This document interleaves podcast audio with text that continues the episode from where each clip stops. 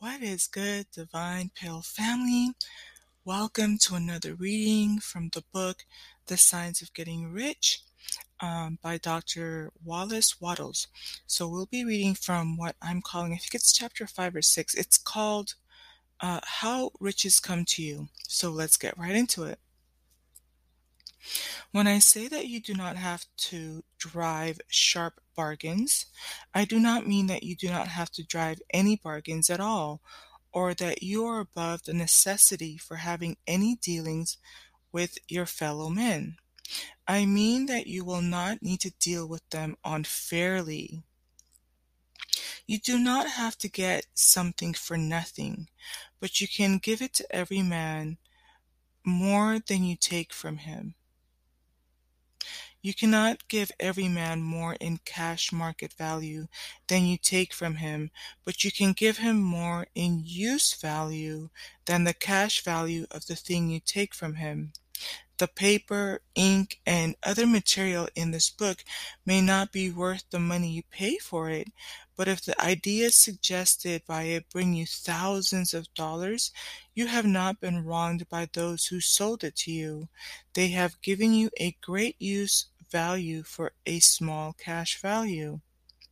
Let us suppose that I own a picture by one of the great artists, which, in any civilized community, is worth thousands of dollars.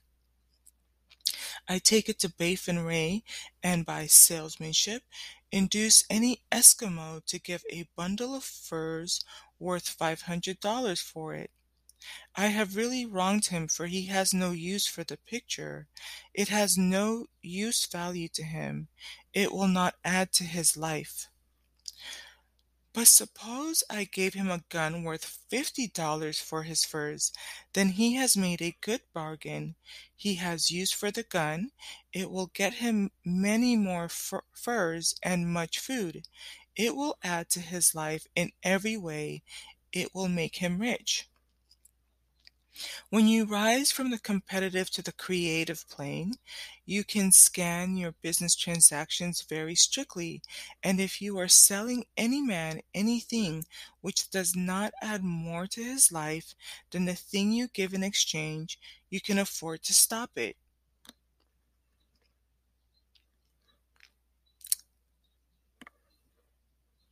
You do not have to beat anybody in business. And if you are in a business which does which does beat people, get out of it at once. Give every man more in use value than you take from him in cash value. Then you are adding to the life of the world by every business transaction. If you have people working for you, you must take from them more in cash value than you pay them in wages. But you can also organize your business that it will be filled with the principle of advancement, and so that each employee who wishes to do so may advance a little every day. You can make your business do for your employees what this book is doing for you. You can conduct your business that it will be sort of a ladder by which every employee will take the trouble okay, by which every employee who will take the trouble may climb to riches himself, and given the opportunity, if he will not to do so, it is not your fault. Mm. And finally, because you are to cause the creation of your riches from formless substance, which permeates all your environment, it does not follow that they are to take shape form take shape from the atmosphere and come into being before your eyes.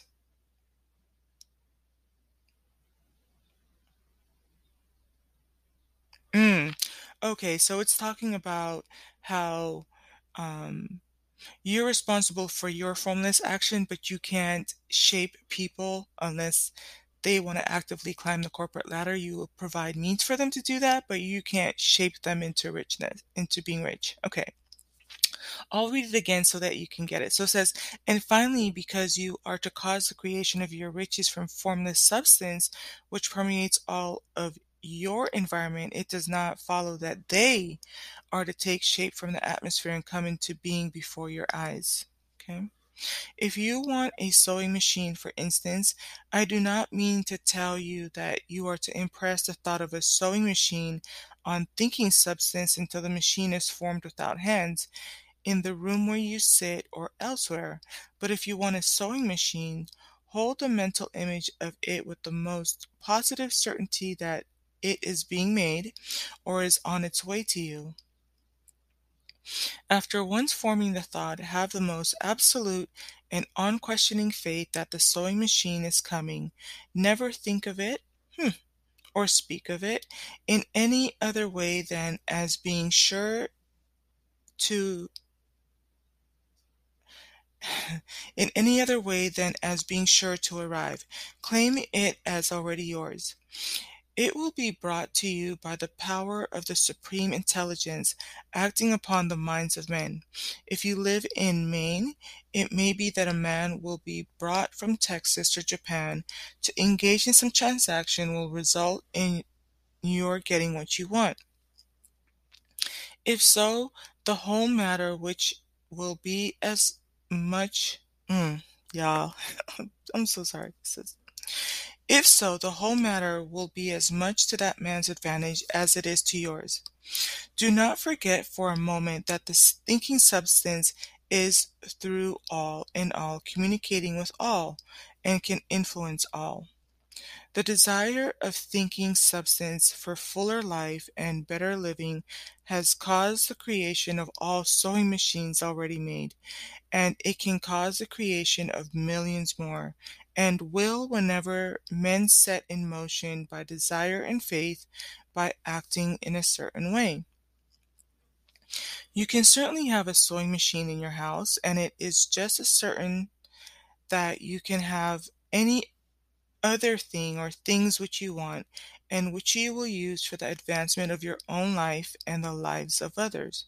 You do not you need not hesitate about asking largely. It is your Father's pleasure to give you the kingdom, said Jesus. Original substance wants to live all that is possible in you and wants you to have all that you have or will use for the living of the most abundant life. If you fix upon your consciousness the fact that the desire you feel for the possession of the riches is one of with the desire of omnipotence for most complete expression, your faith becomes invincible. Mm. Once I saw a little boy sitting at a piano and vainly trying to bring harmony out of the keys. I saw that he was grieved and provoked by his inability to play real music. I asked him the cause of his vexation, and he answered, I can feel the music in me, but I can't make my hands go right. The music in him was the urge of original substance, containing all the possibilities of all life. All that there is of music was seeking expression through the child. God, the one substance, is trying to live and do and enjoy things through humanity. He is saying, I want hands to build wonderful structures, to play divine harmonies, to paint glorious pictures. I want feet to run my errands, eyes to see my beauties, tongues to tell mighty truths and sing marvelous songs, and so on. Mm. All that there is is a possibility. Y'all, all that there is of possibility is seeking expression through men. God wants those who can play music to have pianos and every other instrument and to have the means to cultivate their talents to the fullest extent. He wants those who can appreciate beauty to be able to surround themselves with beautiful things. He wants those who can discern truth to have every opportunity to uh, travel and observe. He wants those who can appreciate dress to be beautifully clothed, and those who can appreciate good food to be luxuriously fed. Mm, mm, mm, Mm-mm. He wants all those things because it is Himself that enjoys and appreciates them. It is God who wants to play and sing and enjoy beauty and proclaim truth and wear fine clothes and eat good food. It says here, It is God that worketh in you to will and to do, said Paul. The desire you feel for riches is the infinite seeking to express himself in you as he sought to find expression in the little boy at the piano. So you need not hesitate to ask largely. Your part is to focalize and express the desire to God. This is a different point with most people, a difficult point with most people. hmm they can retain something of the old idea that poverty and self sacrifice are pleasing to God. Come on now, tell them. Let's go. Let's go. Tell them. They look upon poverty as part of the plan, a necessity of nature. They have the idea that God has finished his work and made all that he can make, and the majority of men can stay poor because there's not enough to go around. They hold to so much of this erroneous, erroneous, erroneous thought that they feel ashamed to ask for wealth. Hmm. They try not to want more than a very modest competence, just enough to make them fairly comfortable.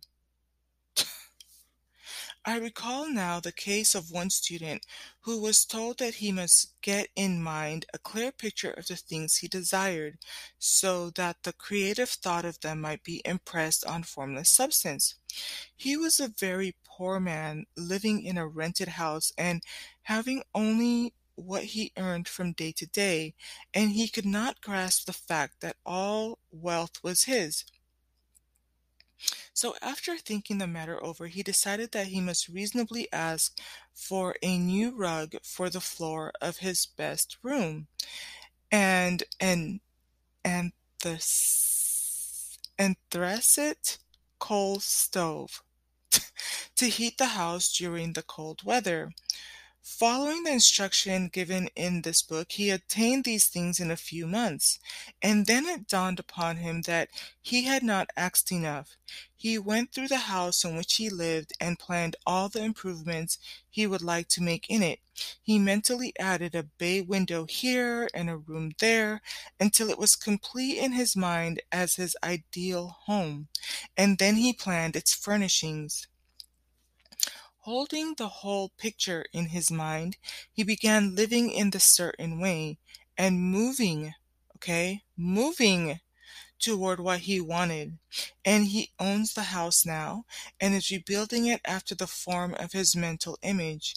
And now, with still larger faith, he is going on to get greater things. It has been unto him according to his faith, and it is so with you and with all of us. Ashe and Ashe. Okay. Listen, I'm gonna close this one out. I'm not gonna talk too much. This one was was just as heavy as all of the other chapters. I can see some things that even though this is my third reading of it, that um that I need to fine tune and I encourage you to do the same. If you find that this triggered you or it is um, in direct contrast to how you view things now, that's okay because this is an ascended thought. It's a higher vibrational thought. Um, it's the science of getting rich, and it's it's not the way that the everyday person thinks, right? So allow yourself to sit with that um, and what that means, especially if you're in business, what it means in terms of value. And, and if you have employees and the way that things are structured in your business for you to advance, for you to pay them well, and to set things in place for them to advance. You know, I think some of the things that we see going on right now with the mass unemployment is we're breaking the laws of compensation. In many ways, you know, um, there's nothing wrong with them acquiring the wealth. They're providing services, but they're not paying their employees well, and they're not creating opportunities for them to advance um, intentionally or otherwise in those systems that are in place. And so, because a lot of us are going to be going into entrepreneurial endeavors, think about what that means for you and for your employees, right? There's an abundance, right? And the more that your employees um, thrive, the more that they can thrive. Um, they talked a little bit about value in terms of giving more in value than um, the cash that they receive. I know that's something that I need to, to fine tune the understanding for myself. Um,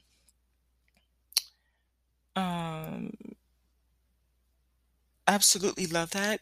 And what does it mean for us to formulate beautiful things and understand that divine source wants to express those beautiful things throughout us? I just started doing um I did my first podcast where we're looking at beautiful designer fashion and if you looked at that and you felt some kind of way that you can't have it um understand that the desire is godly that um you know, when when I read that part that talked about um, the desire, those who desire to wear beautiful things, and God is seeking that somebody to um, express that. Listen, let me sign up, report for duty. Um, it's me.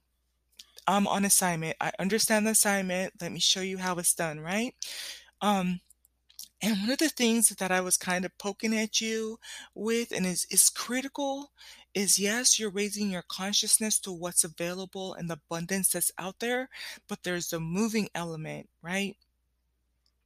Right? So um, as your mind ascends, understand that there's action behind it and there's movement behind it. Um, and I'm just going to leave it at that. I hope that this was a blessing for you. I'm going to go back and read it through this. It's, it's not very long. It's probably like, yeah, I think it was a three or four. It was about four pages. And with that being said, we are about halfway through this book.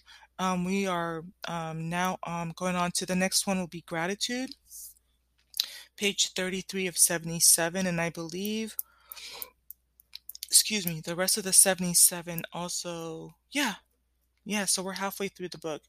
All right, so be blessed. I am your baby oracle. Until the next podcast next Thursday, be blessed. I'm wishing you peace, love, joy, abundance of prosperity, um, and protection. Bye.